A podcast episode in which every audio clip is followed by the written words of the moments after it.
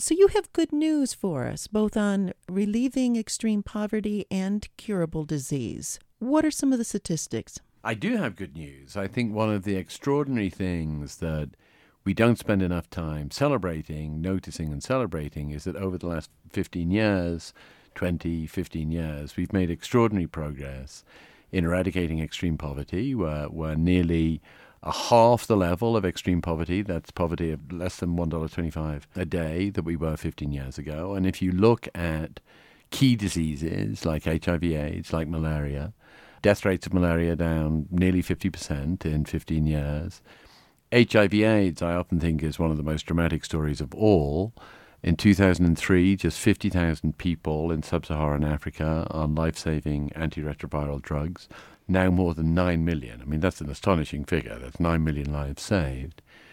And if you look at what, in many ways, I think is the key statistic on human progress, which is the number of children who die before they're five, We've halved that in the last 15 years from more than 12.5 million to less than 6.5 million. And there's no reason whatsoever if we pursue the sort of policies that we've pursued in the last 15 years with determination and financing and resources and political will, we can't halve it again. So, yeah, there's lots and lots of good news out there. But, and there's always a but, things can go wrong. One needs to maintain progress. One needs to maintain pressure. One needs to make sure that politicians keep their promises to deliver finances and resources, that the scientific community continues to work on eradicating terrible diseases, etc., etc., etc. But we've made an enormous amount of progress. That's the good news. Now we have to keep it going. Keeping vigilant on policy is where you folks come in with, with one campaign. You have action alerts, or how do you plug people in?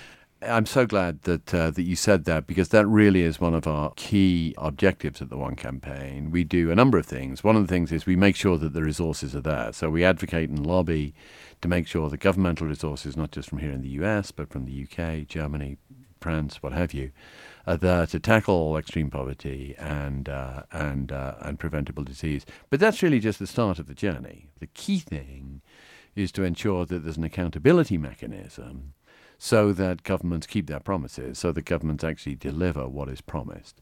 And that's where our six million members around the world are absolutely vital because they, with us, can make sure that the governments keep their promises and that funding and resources are maintained. For example, we did a lot of work last year on Ebola, and the key thing in Ebola was not just to log the promises of money and material and personnel, indeed, going to West Africa, but to log what was actually delivered. So we set up a pretty sophisticated Ebola tracker so that we could kind of really keep an eye on uh, on what was not just promised but what was delivered. So that accountability piece of what we do is is absolutely vital.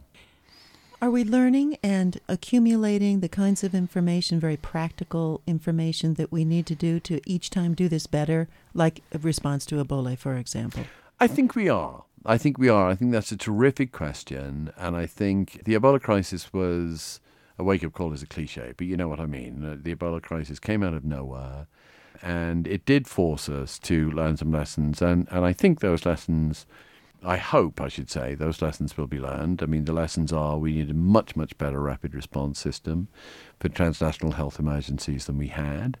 The international agencies, frankly, were caught asleep at the switch. Uh, some NGOs, Médecins Sans Frontières, Doctors Without Borders in particular, did absolutely heroic work, but they were they were blowing the whistle on this a year ago, this time last year, and it wasn't really until the late summer that the international community woke up. When it did wake up, it was very fitful, it was very uncoordinated. Tremendous lead by, I have to say, tremendous lead by President Obama, who really stood up and uh, and committed uh, U.S. resources, and in particular U- the U.S. military, to help but it was a very, very fitful response initially. I think the other thing is that we've learned the importance of healthcare systems, not just of kind of not just of individual in, interventions to look after whatever it might be, HIV/AIDS or TB or malaria or what have you. Those are really, really important, believe me. And the fact that we've been able to concentrate on some remarkable killer diseases and really kind of tackle them is no small thing. Uh, but I think what we learned in West Africa is that beyond that, we need healthcare systems, we need trained nurses, we need technicians. This, this doesn't all mean, you know, thousands of highly skilled pediatricians with degrees from Johns Hopkins. You know, I mean, it means people who can handle. Uh, for example, the uh, the safety equipment in an appropriate way, who can handle hazmat suits in a certain way, who can, who are skilled in being able to take tests and interpret them. So there's a lot of systematic investment in uh, in healthcare that is needed, and I think that is going to be a real takeaway from Ebola. Yes, I, I think we learned that the countries that did have an infrastructure were much more able to respond both quickly and appropriately. Like Nigeria Yeah. was just more in a place of doing that than Sierra Leone, for example. No, that's that's that's hundred percent right. A lot of people have rightly said that uh, the Nigerians really did do a remarkable job in controlling the outbreak there, which could have been catastrophic because you have kind of very very high density of population, particularly in places like Lagos. I think one point that is often missed about Ebola, though, is that actually everyone did well. You know, I mean, you're talking about Sierra Leone, Guinea, Liberia. They're three of the poorest countries in the world. They're all post-conflict countries. They're all countries that uh, have very, very, very little in the way of resources.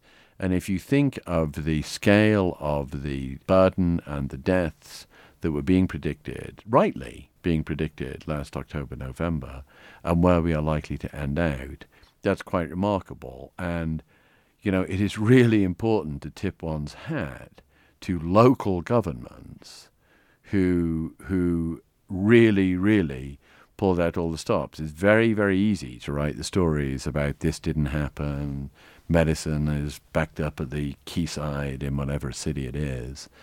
No doubt all that happened.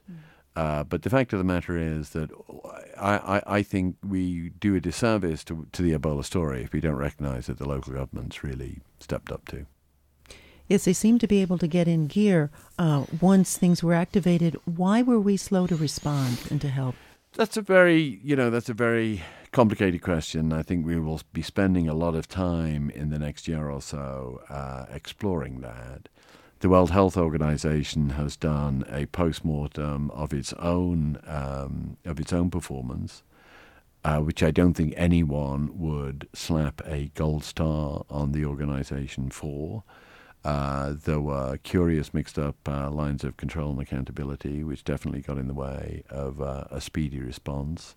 I think beyond that, there was an uncertainty about who exactly, about who exactly was supposed to do what. So when you have a transnational health emergency, who's got the docket? Who's got the brief? Is it the WHO? If it is the WHO, okay, guys, what are you going to do? And who are you pulling in? What resources are you pulling in? What capacity do you have to go to the rest of the UN system and pull stuff in? And what uh, capacity do you have to go to other countries? Uh, so if it's the WHO, let's be clear about that, and let's be clear about what resources they have. One of the things that tends to happen in this business, frankly, is that the CDC, the United States' own uh, agency in Atlanta, uh, often becomes the world's 911. You know, it's sort of call, you know, call Tom Frieden at the CDC and see what they can do because they have a lot of the capacity and the skills and the expertise to do it. So I think there was a lack of clarity in exactly who had the docket, uh, and then a lack of uh, sense of whoever it is who has primary responsibility, what do they do to kind of pull all sorts of resources together. There's no rapid response. There's no NATO for, for, for global health. It was an episode of Downton Abbey where kind of everyone was uh, was saying after you. No, no, no, no, no, after you. No, really, no, after you. Now, why don't you go? No, no, please, my dear fellow, you know, after you. Uh, and meanwhile, people were dying. I mean, it was it was pretty outrageous. Well, hopefully, we'll be able to organize ourselves more rapidly and more efficiently the next time this comes around, I hope. if it does. Um, the success on the HIV/AIDS is just so exciting. We've heard of so many different efforts in, in various parts of Africa. For example, very grassroots plays going on and local theater, eh, you know, just all kinds of efforts to change the culture and be able to have the success that's been going on. Uh, radio played a great part in that.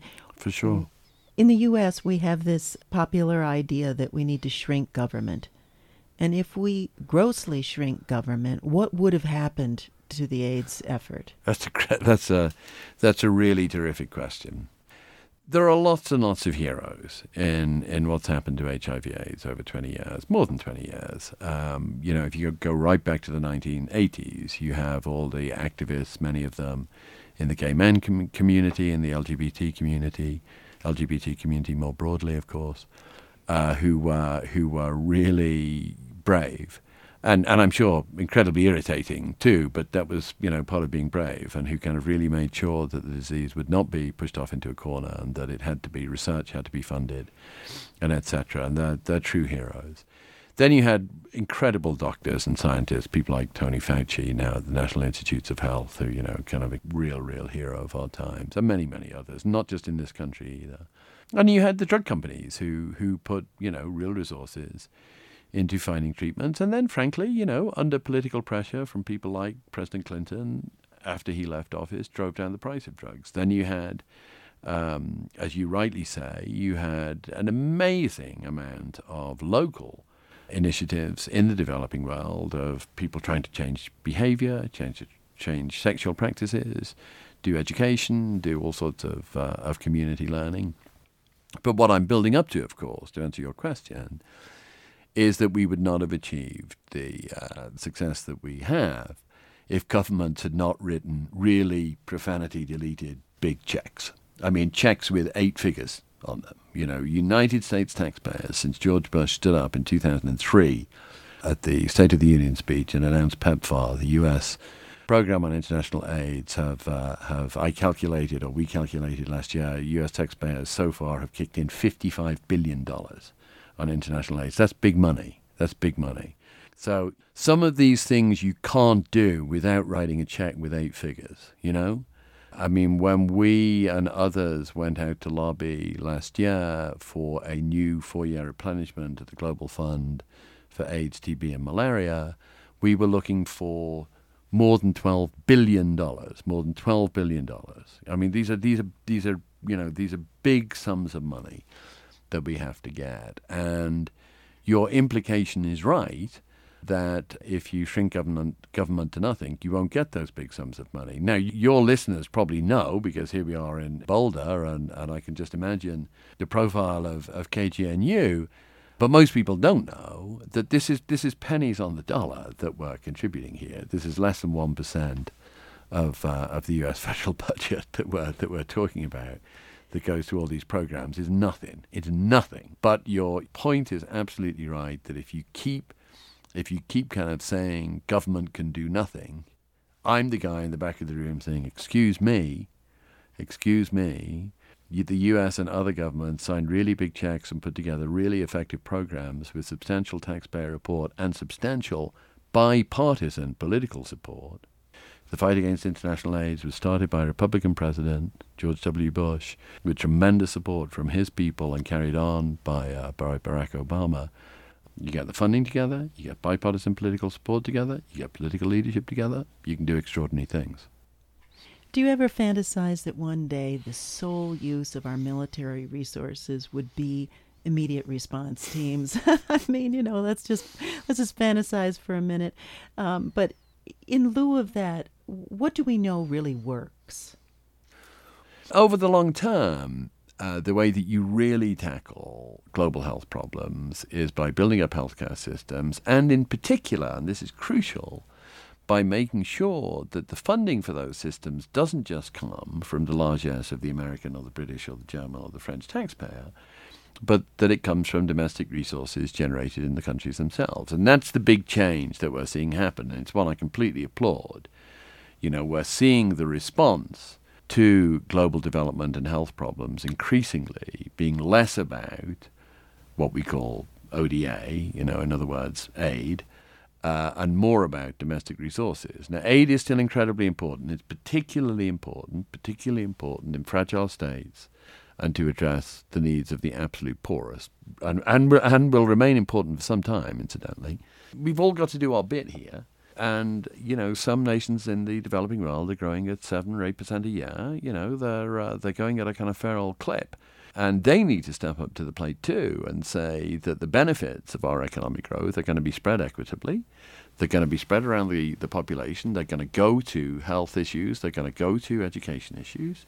And they're not just going to be appropriated by an elite who's going to stash them away under a palm tree in the Caribbean or in a you know office high rise in, uh, in London or New York. Right. Switching from curable disease to extreme poverty, let's touch down on a few areas. Do you see countries like Democratic Republic of Congo and Central Africa Republic to be able to negotiate with giants like China mm. in hmm. order to improve the lives of their people in response to selling off their resources, basically?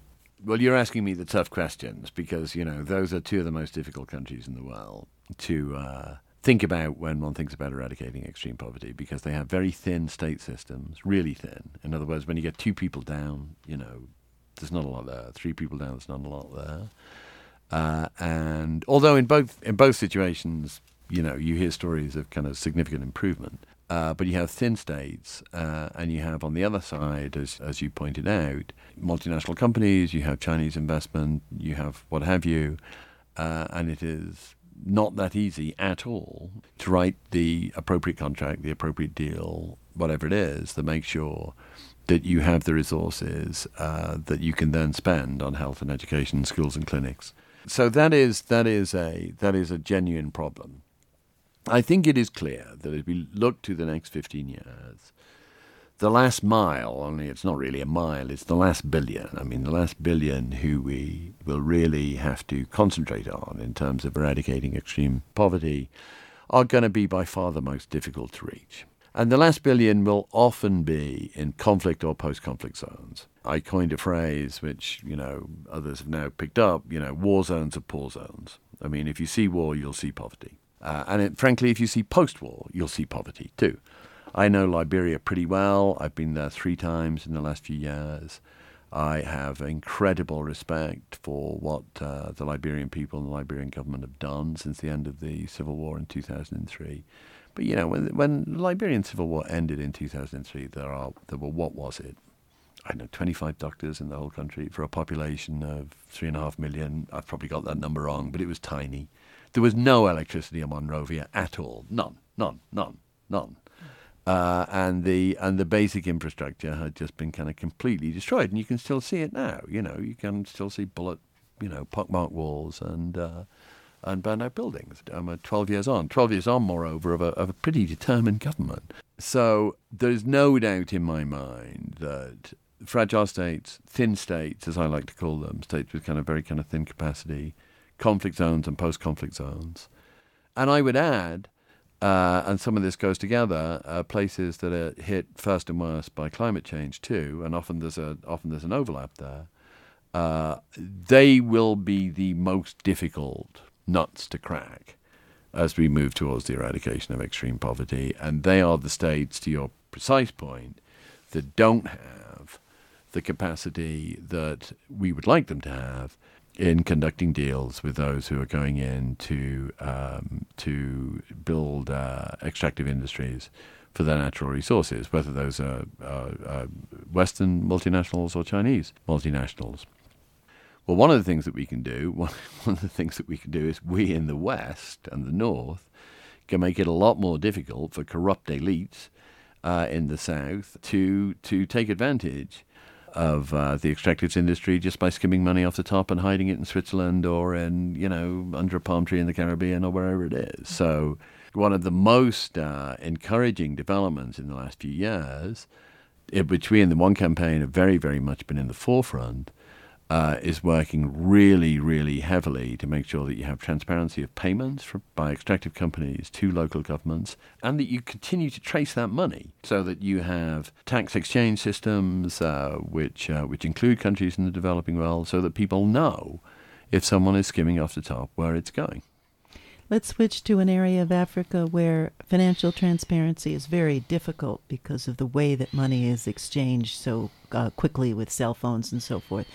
Somalia. Mm. Do we just have to wait for Somalia to sort itself out, in a sense, to be post conflict before um, efforts can be made there? These are intensely complicated situations. In that whole swathe of land in the Sahel from, you know, Mauritania on the Atlantic coast right through to Somalia on the Indian Ocean, you have this triple threat of extreme ideology, extreme climate, and extreme poverty kind of coming together. And that breeds instability that one can see, you know, very obviously in Somalia and those absolutely tragic events in, uh, in Kenya just a few days ago in Garissa University. You raised an important point in saying that when you have a situation like Somalia, you have to do something which we're not very good at doing, which is being patient and, and kind of letting things letting things sort themselves out. And sometimes military intervention will help, and sometimes perhaps it won't. What one does know is that anything that one can do to alleviate extreme poverty, you know, absolutely does help to reduce one of the stress factors in very, very complex social situations, which can kind of spark a real conflagration. It's interesting that you make it sound like a perfect storm of three factors. I never really thought about it like that. I would assume that areas of extreme poverty are so desperate that they are ripe for political extremism, which in turn makes the poverty worse. But I myself have always felt, always kind of passionately believed from when I started my prior life as a journalist when I did a lot of writing on terrorism and a lot of studying after 9 11. I myself have always felt that it was extraordinarily short sighted not to think that extreme poverty and sort of immiseration and a, a reduction in life chances and a reduction in dreams and aspirations was not an incredible factor in providing a pool from which leaders could draw support for um, violent acts. Could we add maybe even a fourth factor, which would be gender inequality? Because it seems that when women are disenfranchised, poverty is increased, the lives of children are at risk. Um, areas where there's most extreme gender inequality, is that also a poverty factor? There's absolutely no question in my mind that it is. I just think that the evidence is overwhelming poverty is sexist, to adopt uh, the uh, title of a report that we did a couple of months ago. Poverty is sexist. Uh, poverty hits women and girls more than it does men. On the other hand, if you really frame your interventions in trying to eliminate poverty so that they address women and girls first, you're going to get you're going to reap the benefits over and over and over again. So there's no, absolutely no question in my mind that in this year, 2015, when we're putting together a new development agenda, that if we don't put women and girls at the centerpiece of everything that we say, at the centerpiece of our framing, at the centerpiece of where we're trying to put our resources, at the centerpiece of how we're trying to describe this to people, we don't deserve to be in the game. Yes, we know that the biggest bang for the buck is to invest in a woman because she'll invest not only in her family and in education, but in small businesses and so forth and so on. And so, her children. And her children. So it becomes a self perpetuating virtuous cycle. Can we touch briefly on South Africa? Because that's not been a conflict area recently. The promise of Mandela's leadership is falling a bit short in terms of poverty. What's working? The anti AIDS program was very strong in South Africa, and that's working. But in terms of poverty, where can South Africa go now? Well, uh, great moment to ask me because I'm going down there next month, and I haven't been for uh, I haven't been for 18 months or so. So I'm really looking forward to uh, going back and seeing our office in Johannesburg and talking to friends. And I'm going to be at a conference in Cape Town. I'll you know see lots and lots of South African friends, and I'll you know I hope I'll be able to kind of take the temperature of the place. I think some things that the South African government has done in the years since freedom, you know, have been very significant. I mean, if you look at electricity access, for example, it's been spectacularly successful at rolling that out. The infrastructure remains really, really good, and you know, of a of a quality that you simply don't see anywhere else in sub-Saharan Africa. But I know what you mean. There aren't many Madibas, there aren't many Nelson Mandelas in the world, and to imagine that those who came after him would be able to have that same sense of a prophetic voice and moral stature a bit unlikely, you might say. What we've seen in South Africa in 20 years now, right, since the first free elections in 1994, I, think what we've seen in South Africa, and are still seeing, and it, and it will take some time, I believe, is the almost inevitable difficulty of a freedom fighting organization turning into a party of government. I've met members of the South African government who I, who I hold in the kind of greatest, highest regard Uh, I really do. But I think that transition from the ANC, which was a clenched fist organization and had to be, for God's sake, under the circumstances of apartheid, into managing a functioning modern state, I don't think any of us should expect that transition to be necessarily a smooth one. But I'm I'm actually bullish on the whole of Africa. And I'm I'm bullish on South Africa. I mean, I think there is you know an incredible capacity of uh, human talent there, uh, and a determination to extend the benefits in a more broad-based way than perhaps has been done so far. And um, I'm looking forward to going down there next month. Well, good luck, and thank you very much for sharing your thoughts while you're in town for the Conference on World Affairs. Good luck and um, safe home. Thank you. I really enjoyed it.